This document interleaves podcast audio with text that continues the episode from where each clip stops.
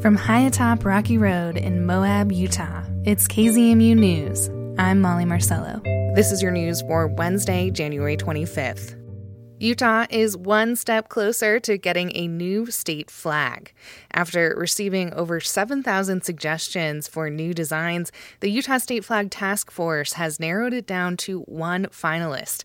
The proposed design is a combination of work by Matt Brooks of Bountiful and Serena Ergot of South Jordan. State lawmakers will vote on whether or not to adopt the flag during this legislative session. KZMU's Emily Arnson reports. The new state flag proposal puts a Utah spin on the traditional red, white, and blue color palette. Red for the state's rocky landscapes, white for the snowy mountains, and navy blue for the dark night skies.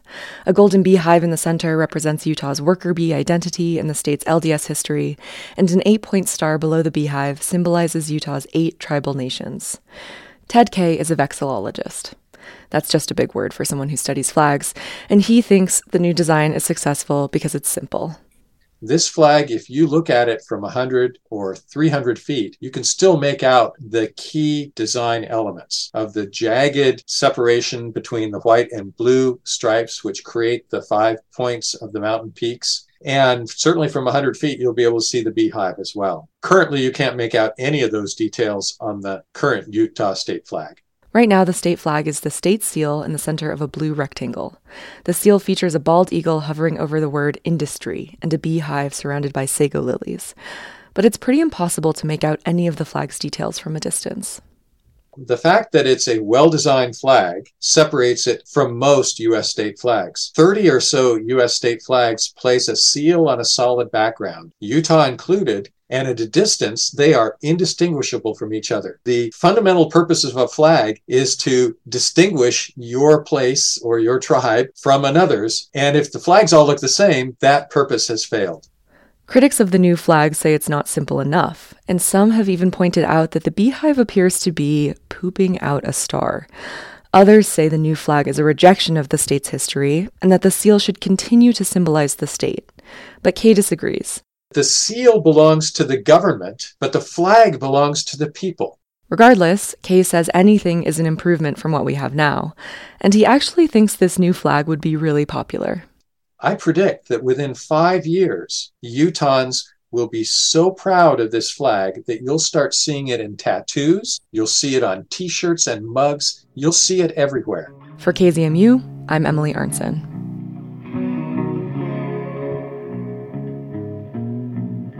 A bill that would give Utah teachers a pay raise and create a voucher program needs final approval in the Senate before going to the governor's desk. The bill would create a $42 million fund from taxpayer money to send students to private school or be homeschooled. It would also set up an ongoing $6,000 salary and benefits increase for teachers. That's contingent on supporting the vouchers. As KUER's Martha Harris reports, the legislation is not without opposition. Many of the state's public education groups are opposed to the bill. Larry Bergeson is superintendent of the Washington County School District. During a rally Monday night, he said he not only objects to its content, but how quickly the bill is moving. Normally, I would begin thanking our elected officials for how they have supported public education in the past. However, today I am shocked at the deception and tactics taking place as they attempt to force through HB 215. He said connecting teacher pay to school vouchers was demeaning and inappropriate. But supporters view the bill's quick progress as encouraging.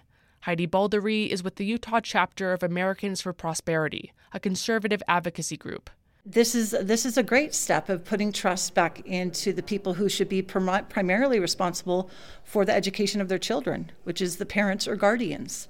And I do believe parents know best. Martha Harris, KUER News. That report is from our partners at KUER. The Navajo Nation president has lifted the long running mask mandate.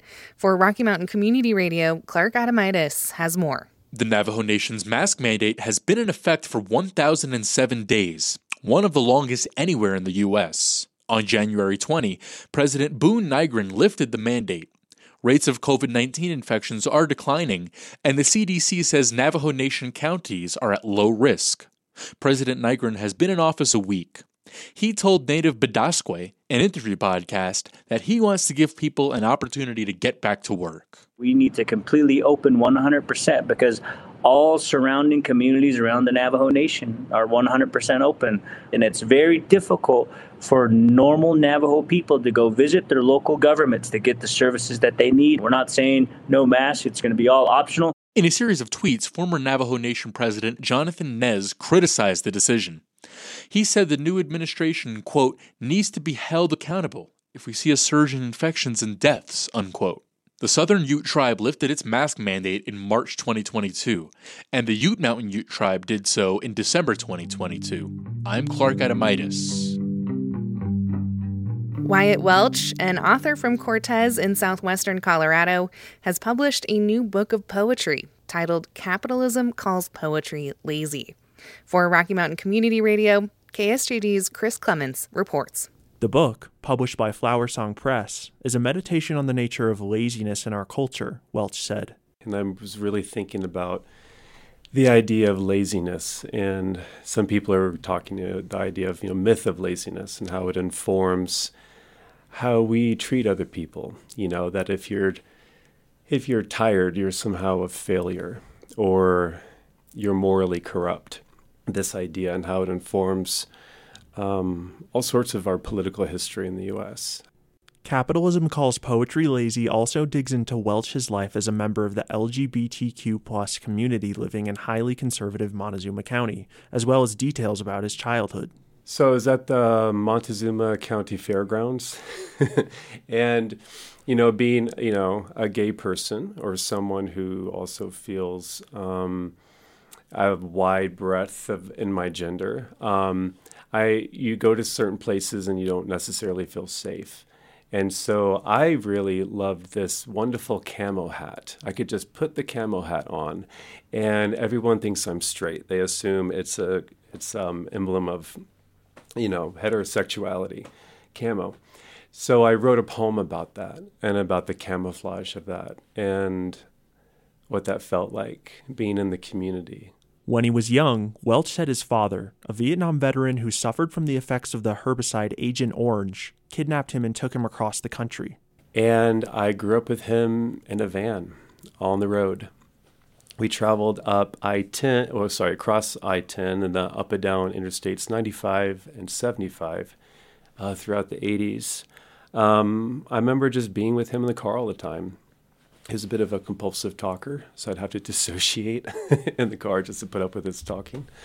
But um, I'd be in the van and trying to remember. I remember teaching myself how to count money or how to tell time because um, I just wasn't in school. And I was a kid who was really interested in learning. Welch said his time traveling with his father manages to seep into his poetry, even during moments when it's unexpected you know, we're all from so many different places, uh, you know, bits and mosaics. So it, it pops in. You know, I don't really write about one subject matter. If I'm writing a poem, a lot of different angles will come in. So I could be writing about eating a peach, and then I'm thinking about my kidnapping, or I'm, then I'm thinking about a coworker. The book recently arrived on shelves at Maria's Bookshop in Durango, as well as bookstores in Albuquerque, San Francisco, and Tucson. I'm Chris Clements. And that's the KZMU News for Wednesday, January 25th. Get your community powered journalism Monday through Friday at noon and 7. You can also find KZMU News anytime online at kzmu.org or wherever you listen to podcasts.